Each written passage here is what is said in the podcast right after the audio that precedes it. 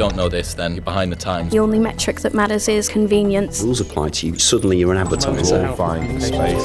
This is Social Minds, the UK's first dedicated social media marketing podcast brought to you by Social Chain. I'm Theo. And I'm Eve, and each week we'll be joined by a host of progressive minds to learn the unique and innovative ways that social media is being used around the world. On this podcast, we'll be discussing the latest developments across social and what they mean for us all. And if you like what you hear, make sure you subscribe to get new episodes every week. This week on Social Minds. In answer to your question, who runs Adland? The brands. They're our clients. And who runs the brands? The consumers. We were joined by Leo Harrison, a founding partner and global COO of Oliver, an agency which differentiates itself with an in house model. Yes, the existing agency model is changing. What it looks like tomorrow, there are many different answers to that. Now, Leo is definitely leading up the in house model, but he also recognises specialist agencies coming through, and all of this is leading to a massive disruption of the status quo. Talent and creative and the work is, is absolutely fundamental because that's the result at the end of the day. Mm. But it's also how you get there mm. and how you get there in an environment where you've got to do more advertising faster for less money. All this and more coming up. Leo, welcome. Thank you. Good to have you on. Um, we've got a big question for you, and something that we has been on our minds for a while. Want to know with the advertising model rapidly changing, what does the future of agencies look like to you? Uh, I think, firstly, the future looks really good. Um, I think that brands have never had so much data in the past and access to so much data, and brands have never been able to be so targeted. Um, I think that means that the old school way of working um, has had to change, and I think new types of agencies have come to to the forefront. Um, agencies with new models and agencies with specialisms, and it's it's allowed. Um, it's allowed us to break the mold, if you like, is to the traditional way of working. So you're seeing companies like, you know, Social Chain. You're seeing companies like Oliver. Um, you're seeing specialists come to the forefront and be really, really successful. Um, and the sort of big four networks are finding it hard to be agile enough to change as quickly as um, as the smaller agencies can. So I think I think it's it's a really exciting future for agencies um, who want to to come with a, something new. Can you shed some light on what that traditional sort of agency model looks like? You know, when we talk about like the big fours, because they're how how are they operating in this digital world? I think um, I, I don't want, I don't want to say that it's broken because it's not. And the, the, the traditional agencies have got an immense amount of talent, and it still works really well. And they they launch some amazing campaigns. But what I would say is that um, CMOs and brands have got all of this data. Um, they've got to move a lot faster, and um, they've got less budgets. Okay, they're the three key things. And um, in a traditional sense, um, an agency would house all of its talent and um, it would take a brief from a client and you'd have account management, you'd have project management, you'd have creative, you'd have strategy. And all of these uh, departments would never really sit together as one community, they'd sit as independent departments. And the time that it takes, the communication from the CMO wanting to do something, either react to something in the industry and get something out there, um, it, it just takes too long. Um, and in an environment and in, in, in an industry whereby um, something can happen in a morning or at night and you need to react within hours, it's just not fast enough. Yeah. So, um, so they're, ca- they're catching on to it. They're catching on to it. I suppose as well, it, it's we, we we see that every day, that- and it, it's like a byproduct of like this. You you know, we can say for us, it's social first. I guess it's that you know you're not sending a press release by mail or by Magpie before that. It is you know we we will get in in the mornings and see all the things that Silicon Valley have announced the night before. Yeah, and we're you like have- right, okay, you bang, have to be fast moving, don't you? hundred percent. I really agree with what you said about specialist agencies emerging. That's something I've seen a lot recently. We have um, so Manchester just earned its first uh, dedicated influencer agency, and I've seen another one which is dedicated just to the creation of Facebook Live videos. And they're like, I can see why that's happening. It's definitely a response to the market shift. But what worries me with that is we've sort of learned especially after last year, what happened with Facebook and um, the decline in organic reach, and Facebook sort of taking back that engagement um, because they ultimately own the audiences. People had to respond to that by diversifying the channels that they were putting out content on. Um, so that they weren't putting all their eggs in one basket. So these specialized agencies make me wonder you're building a whole company around essentially a product that you don't own Yep. and audiences that you don't own. So is there a risk that comes with that? Uh, I, I think that, I think there is a risk. Yeah, I think, but you know, this is just a response to an evolution, um, um, and you have to innovate. So um, they have innovated and responded to what the market's doing, and you know, in in a couple of years' time, it'll move on and innovate again. Um, what's really really clear to me is the pace is not slowing down; it's getting faster and faster. I pulled some stats from a report from PwC, and yes, I mean, I mean, I couldn't believe this, but within one minute um, there are 3.8 million Google searches that go on. There are 350,000 tweets that are sent within one minute. You know, there are 1.5 Spotify songs tweeted. These, these are the consumers on their devices just going through stuff at a rapid pace. You know, I'm 20 years in the industry and I've never known it to be so fast. Um, so I think I think it's great that the agencies have adapted and, and, and evolved. And with that evolution and reliance on, on certain other businesses that contribute to our ecosystem, um, we, we've got to all be reliant on each other, you know? So I don't know what the next version looks like, but it will evolve again and our agencies have to innovate and move again. Yeah, definitely. I think adaptation is key. It's like Yeah. Steve has always said, if one day social media was not the thing, we'd we'd change. We wouldn't do yeah. it anymore. Yeah. We'd move to something else. So one of the, the mottos that I've always gone by when it comes to working with brands and clients is you never lose a client through lack of innovation.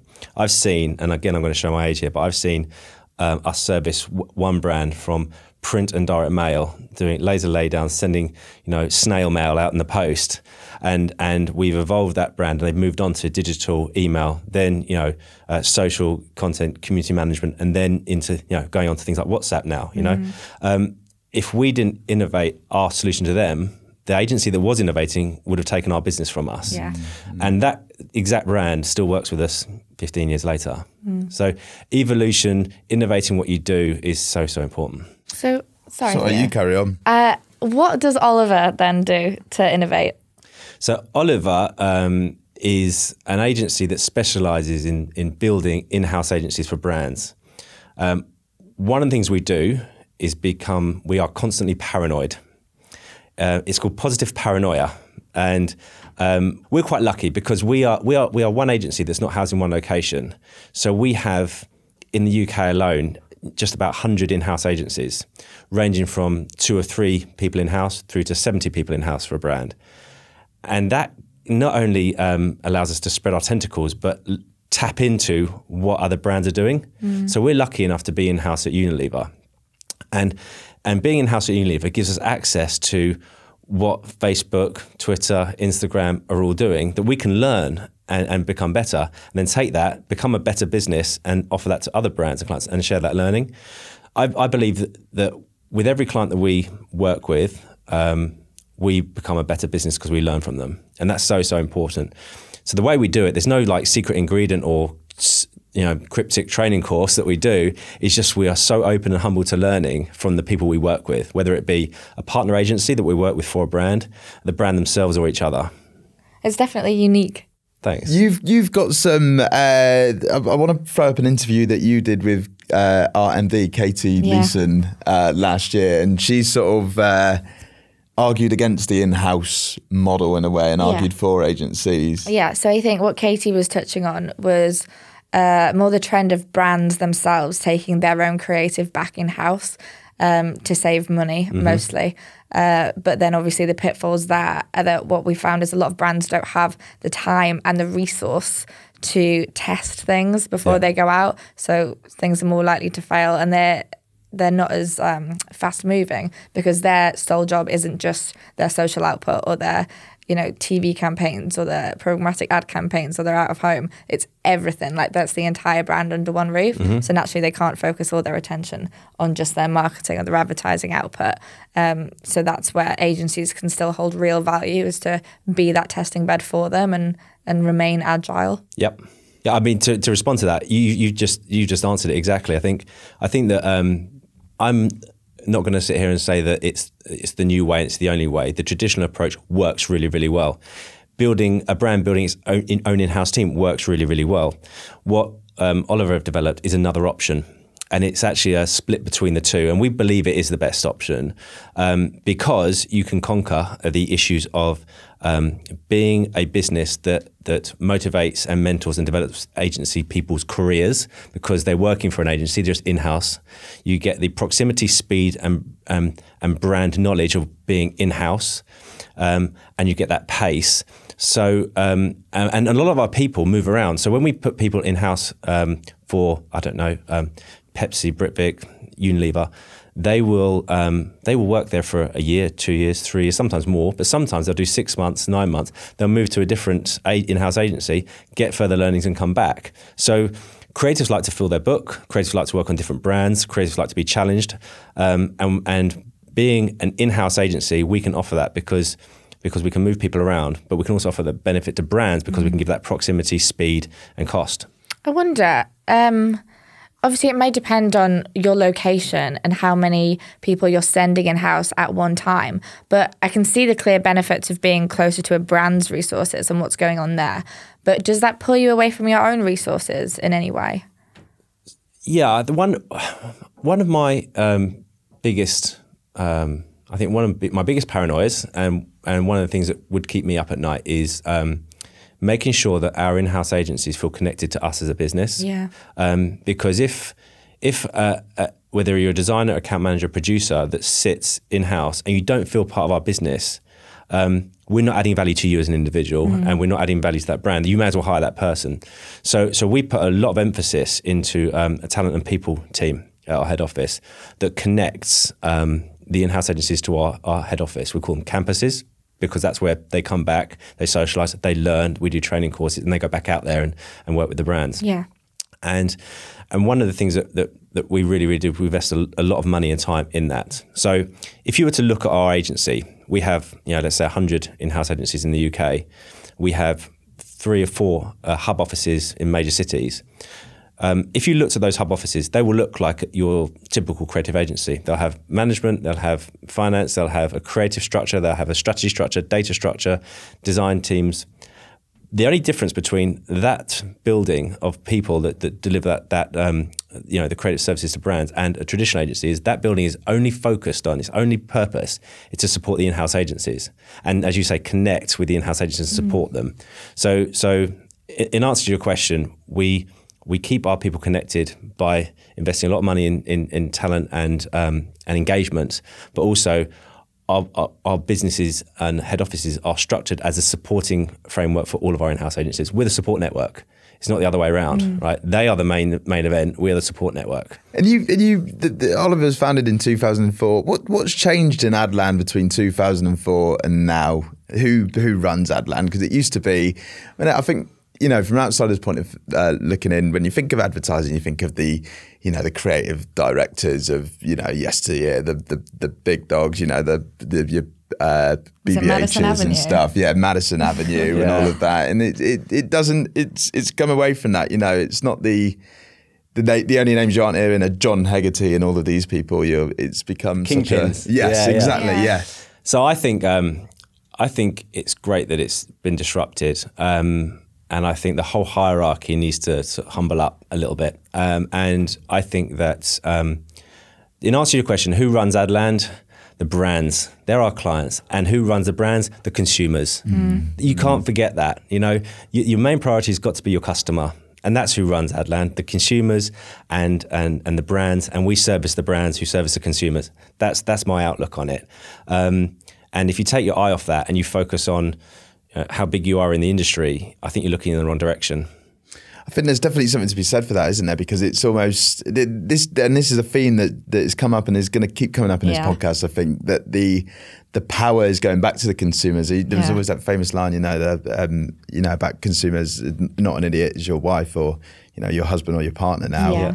Um, but you're, you're definitely seeing that shift, aren't you? Where they're becoming more in control, and it's not about you know which holding company owns you or the campaign you did in 1987 mm. or whatnot. It's about the. That's what we were saying yesterday about people or they might not have ever liked it, but certainly now people don't like being told by sort of corporate entities who they are and what they want. so I've been I've been watching Mad Men recently. I've, Yeah. I'm a, a bit late to the hype, but you watch it and it is literally men in a room saying, you know, this is what the consumer wants. They're, they're literally like, we're going to tell them what they want, and it's this product. Whereas now, you're right, it's a complete reverse. Yeah. We have to adapt and change to what the consumer or the people are telling us that they want.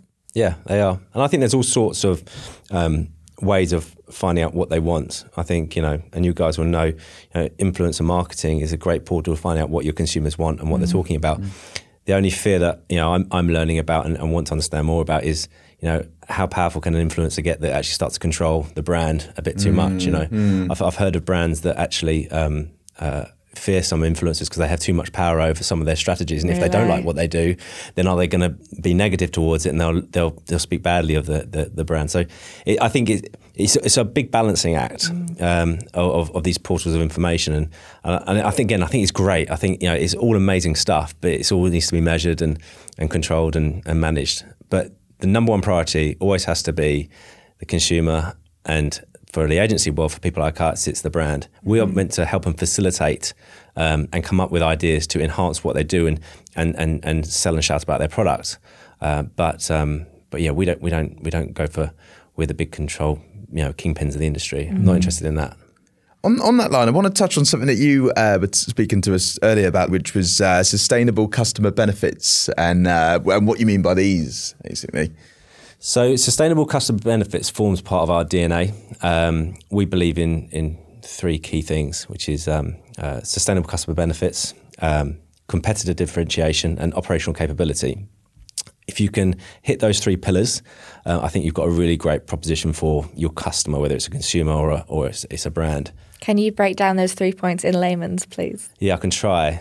Um, so, sustainable customer benefits. Um, so, when when I talk about in, from an agency point of view, what a sustainable customer benefit is, it's it's about delivering um, uh, a saving for a client financially that's not lowballing a tender, so you win the win the work, and then in in um, three months' time you can't operationally deliver it because you've lowballed it so much, you skimp on the resources, and you provide crap work.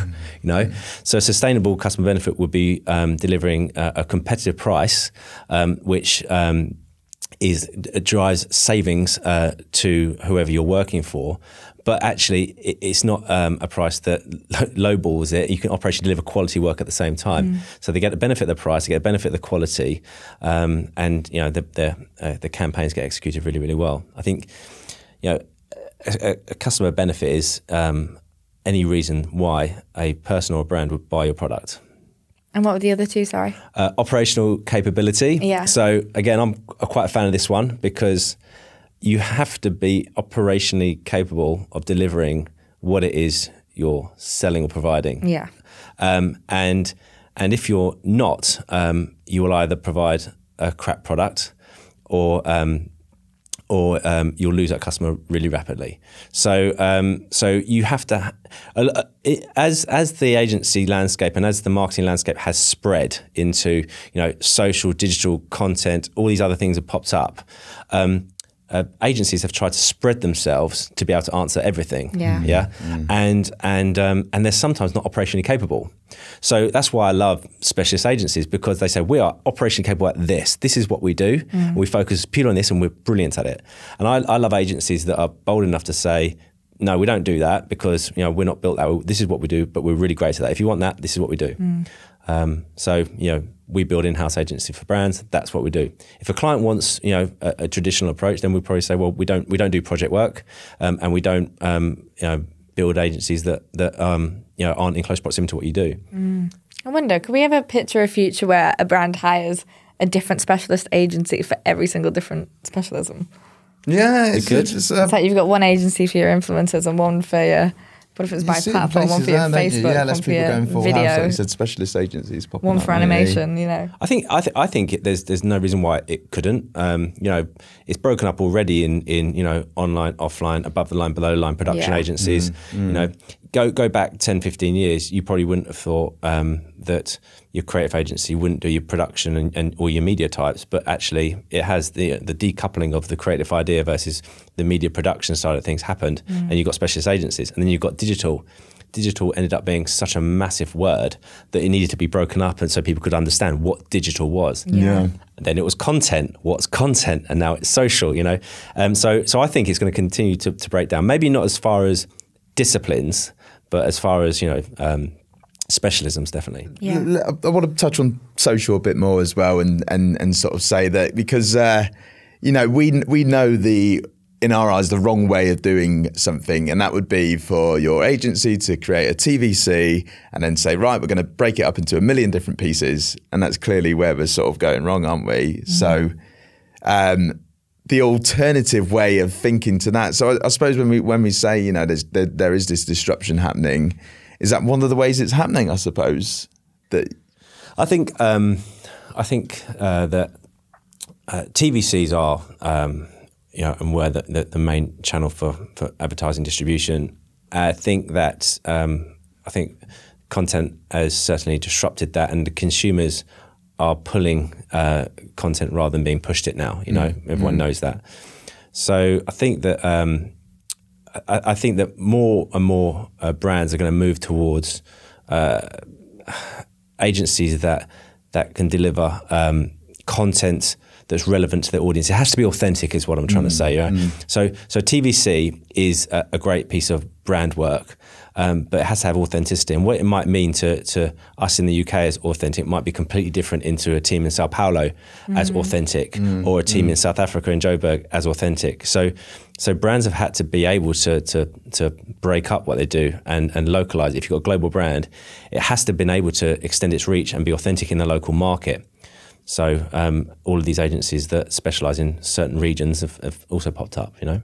Definitely. I, I think we because we've been having loads of conversations about TV, haven't we? And we are seeing Oh, yeah. that as well. The, the whole sort of argument for you know the real time targeting and all of that, and this this this you know everything being broken down and you know micro targeting into the to the mindset at the time, aren't we? And it's uh, it's, it's definitely a shift.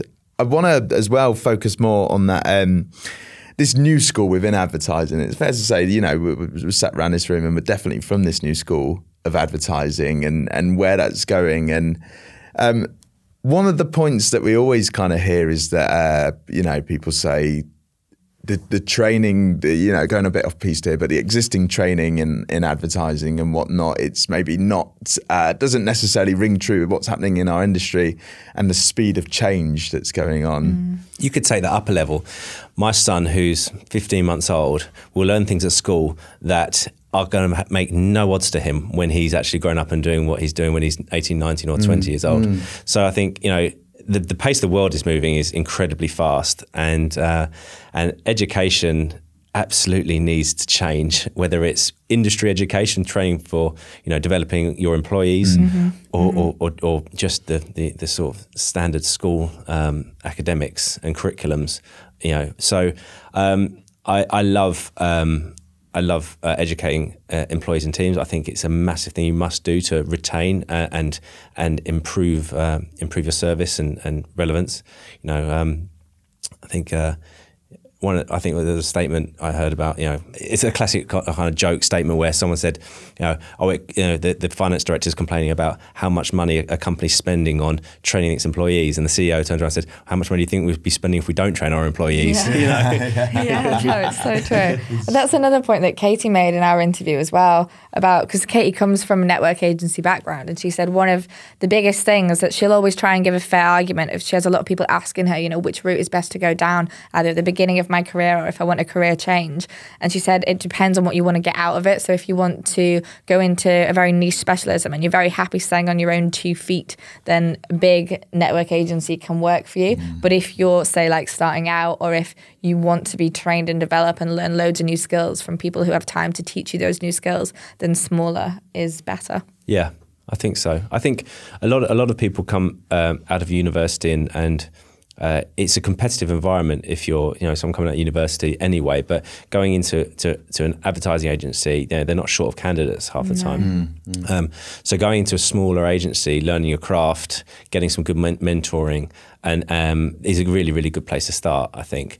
What the issue is, once you start learning your craft and the agency invests in you, they've got to then retain you because once you've got that that that education and, and you know what you're doing, they could lose you to a to, to a bigger company. So Yeah, definitely. That, that's an interesting point I want to touch on. How how easy has it been to attract uh, talent uh, from you know if we talk about people who are at the top of the game, we can still say that there are a lot of people from that traditional world who have been around for you know ages and ages and ages. How easy is it to attract talent to this new way of thinking? it's getting easier. I think the main one of the main reasons why it's getting easier is because the industry as a whole, including brands and advertisers, have have um, have woken up or bought into this this you know new methodology and way of working, and um, and we're kind of riding a bit of a crest of a wave because you know in 2004 we found it very hard to get into the big brands. You know, a few few of the, the, the ones trusted us. We've still got them today, and it's been amazing. Uh, but in 2004, 5, 6, it, it was quite hard.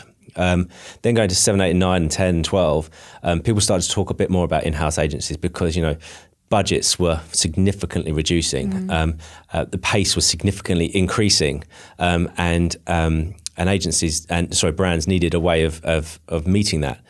And in housing started to become a, a thing people talked about. Now we just happened to be there with this proposition that we've been punting around for you know five six years before, and we, it was like surfing, right? We saw this wave coming, and then we jumped on this wave, and now we're riding this riding this wave. So it was Oliver's success is having an amazing model that we invested in heavily, but also we're, we're, we're riding the wave of the crest of a wave that the industry has created as well. So this is the industry moving, and, and we're we're on that on that wave. Yeah, definitely. You know, what it reminds me of. We have uh, Revolution Bars Group coming in hot desk with the team sometimes, so they Yeah. can have that proximity. Yeah. And I know the guys said that that's like they find that really beneficial. Yeah, this is something we've, we've definitely said about being an extension of your team, and you know, Yeah. whilst we whilst we do come from different sides of the room in a way, and I suppose whilst, whilst we are um, agencies, you know, in different specialisms, it is still the change in that relationship. Yeah, it's think- adopting that mindset, isn't it? Where it's not like we're the agency, you're the client. Yeah, It's like actually we're working on the same projects. We may as well view it as one, you know, It's a bit one more of a collaborative team. Yeah. Yeah. Yeah, you've got to be an extension of their team. Whether whether whether you're on site, off site, integrated, not integrated, they come to you, you come to us. You're still doing the same stuff, right? Um, it's just um, we the way we do it is it this way, and it's the, the way other agencies do it is is the other way. It's just another option. Some for some brands it works really really well, and for other brands it doesn't work. Um, so um, so yeah, like I said earlier, there's no ro- one wrong way of doing it. It's just we've created another way Yeah. of doing it. Can you shed some light on the opposition you've received from other agencies and from the traditional world and from people who've been in Adland forever who are saying, you know, the world doesn't need an Yeah, Oliver? Any skeptics in the room? Yeah, there's a few. Um, yeah, I said I, I was on a panel um, uh, a couple of weeks ago with the CMAs, and one of the panel guys said um, the world shouldn't need Oliver. And I was quite pleased that I had that free advertising from him to, to, to the panel. But but um, but in, in my view, you know, you know, the, the world shouldn't need Netflix, right? But you know, the world moved on from VHS into to downloadable streaming. It's just another way of doing something. You know, I think if people start focusing on on you know the competitor, if you, I- I'm happy for people to focus on us all day long because I'm focusing on the client and the brand. You know, I, I don't really focus on on the other agencies. I don't. I actually don't spend any time thinking about the competition. I know them. I don't know a lot about them. I don't. I don't do many networking events uh, with any anyone else, any other any other agencies. I don't. I'm not big in the industry because I just focus on our clients that, and our people. That's all I care about. Is are our people motivated? Are they happy? Are they doing good work? And if they're doing good work, our clients are going to be happy and they're going to keep working with us. Um, so, you know, I I kind of I, I don't worry about um, the kingpin and who's who's big in Adland. I don't worry about um, who our competition is. There's always going to be comp- competition no matter what you're doing, um, but just stay focused on your beliefs and what you're doing. And you know, we've our, our, our growth rate's been sort of seventy percent year on year for the last 14 years.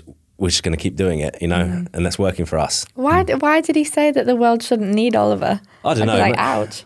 maybe I, I didn't rise to it. Actually, I didn't respond. Oh. Um, but, Very um, noble. yeah, exactly. But I think um, I think he was a media guy, and I think that um, there's there's a number of people that are probably you know seeing the change, um, and they're reluctant to do that. They're reluctant to change because they're probably quite happy in their own environment. Um, so I guess it's just an insecurity, is what I Yeah, call it. I would argue that we always need innovation. Otherwise, what what, what are we left yeah, with? there is a big even even your at moment, Netflix yeah. example, I'd argue that the world did need Netflix. Absolutely. And if if we didn't, then it wouldn't have happened. It's the more convenient option, isn't Yeah. it? It's more suited to people's like on demand wants. For, for me, there's, there's a great irony with all of this, um, and I see it in that you know, having having read a few books and what it was like at the time. I mean, I wasn't around in 1962, though I can't profess Just to a be. super fan. But that you know, advertising was ran by sort of old, you know, army generals, and it was all very, very rigid. And then these sort of, you know, hot young things sort of came in and, and disrupted the, you know, the landscape completely. And now it seems like that's happening again, and we're on the other side of that. And we see it with stuff like uh, TV, you know, where we know uh, viewing figures are declining among millennials and Gen Z and young people, and advertising is changing. But there's still that romanticism about the pushback, past. There's yeah. still that, you know, let's let's still clutch on to like, Yeah. you know, the Saatchis and the, and the Yeah. great days Yeah. of this and that. And I don't it's, think it's it'll the, last. It's exactly the same as when we started seeing the shift from landscape video to vertical video. There's so Mm-hmm. many like every videographer in the world or like cinematographer has been trained that landscape videos better Mm-hmm. because it's the better format and we're more used to watching it and it's the more natural way. But at the end of the day, it's not what's more convenient now. It's how it's how people are sometimes programmed, and you know if you're if you're open to change um, and and being challenged and, and thinking, you know, is this still the right way of doing things, and open to, to saying, actually, no, we need to change, then you'll grow and learn. If you're if you're stuck in your ways, you won't grow and learn. You know, you can apply that to pretty much anything. Yeah. I want to touch on something that, uh, as well that we haven't covered yet that you uh, taught me actually in our in our conversation the other day, and this was the uh, tier one to tier three level Oh, of thinking yeah, in I wanna hear more about advertising. this. Okay. Yeah. So, um, very broadly speaking, um, there are, you know, kind of people talk about three tiers to, to advertising. You've got your tier one, um, which is the sort of the, the big thinking, um, creative, strategic brand agencies. You have your your tier twos, which are your, in my view, and this is this is perception, right? This is my view. Um, your tier twos are like your activation creative agencies that take that brand in different markets uh, and they adapt it to, to work for that local audience. And then you have your tier threes, which are, are your agencies, your production agencies that, that you know the, the, the high volume, resizing, um, fast paced media production agencies. And again, that's that's not changing. I think that's that's going to remain. But I think that there's going to be another layer, or the tier three is going to change. I think technology is going to play a massive part in in changing how um, how agencies and brands um, uh, connect with those three tiers. So, you know, the, technology that um, can do uh, localized marketing. As an example, um, another agency that I know, a company called MoFilm, um, they have a global network of 10,000 uh, videographers, and they have a piece of technology that connects you or the brand to those 10,000 videographers. And you can imagine if you are a brand and you're working with a traditional agency or that, a tier two agency that, that would give you an estimate for a producer, uh, a creative director, uh, a videographer, director, um, the brand to all travel to Cape Town to do a shoot. That's a big price tag, right? Um, they'll do the shoot and then they'll come back, edit it, and they'll do the do the do the campaign. You you translate that into a piece of technology that that MoFilm have, which is well, um, you you have a piece of technology, you go into it, you put the brief up, it pumps you straight into um, the um, videographers, directors in that local market who understand that local market and can help you tell you the best place to do a certain shoot. It, they can do the shoot all for you, run it all for you, and then send you the assets back. Assets back. That's technology cutting out massive slices of the cost of delivering that piece of work, and you still the output's still the same. In fact, it might be better because you've got that local local knowledge. Would it be someone different every time though? Does it stop you building that relationship with the team that like you're used to? Uh, it doesn't have to be someone different every time for a particular location. Um, you know, the, the, the, the good side to that might be that you have that, that benefit of that no, local knowledge. Um, yeah, the, the sort of less so good side might be that you don't have the same person working across all of the all the different locations. But that's not to say you can't have somebody back at base, you know, creative directing it as well. Yeah, maybe that that sort of reminds me of like sometimes we've had to hire um, voice actors. You know, you can like use platforms like Fiverr and whatnot, and then Yeah. you'll just send them the words, and then they send you back the audio. And if there's some kind of message that's lost in translation, there, it's like oh, well, the if, I just feel like there's a bit of a wall between us we can't really get to. Whereas Yeah. when we have someone in this room, microphone in front of them, and we're right there, it's so much easier to communicate an idea. I think you're right. I think it is. You've got to balance it all the time with all these things, right? You can't swing the pendulum from one place to the other. Technology should never be a barrier to, um, you know, quality or getting something done. But technology can speed things up. You know. Should have Yeah. remained Luddite about it. Um, I want to touch on a, a sort of final point that we haven't brought up, and that is the matter of differentiation. So we are living in a world where we have agencies upon agencies upon agencies who can do absolutely everything. How do you differentiate? Because the you know at the end of the day we can talk about the model and this and that, but it's all comes down to work, doesn't it? It all comes back down to your level of creativity. How is it you know to do with values? Is it something else? How do agencies nowadays differentiate from one another? Would you say? I, I think because there are so many more uh, agency specialisms now, um, they can differentiate quite easily uh, and bring their certain skill sets uh, to, to, to the pitch. Um, our differentiation is our model, um, but it's not just the model, it's the technology that sits behind that model. It's how we manage and the DNA of our people. Um, a mistake that people make when they want to to judge us is, oh, you just put your people on site. That couldn't be further from the truth. You know, the people that work for our agency inside, they're our they're our people. Um, they they live and breathe our culture. Um, they're creatively led by amazing creative people that sit and work at our head office that actually don't spend time at head office in a hierarchical way. They spend time out on site with, with the guys looking at their work. Um, so, so when we talk about differentiation, we believe that, that, that proximity, technology, and process, people, process, technology, is our differentiation. Um, other companies come in with super brilliant and you know absolutely amazing technology platforms that absolutely you know win pitches and wipe the floor with people. So, so I think I think there there are, there are many ways that that agencies differentiate themselves. Um, it's not it's not um, who's got the best creative director anymore. Uh, it- talent and creative and the work is is absolutely fundamental because that's the result at the end of the mm. day. Mm. But it's also how you get there mm. and how you get there in an environment where you've got to do more advertising faster for less money. You know. Yeah, I think what you said about um, culture and values as well is so important because it's like your personality, isn't it? And if everyone has their unique personality, just like people, we can't all be the same. Like everyone's going to have their unique selling points. It's certainly been the case for us, our values.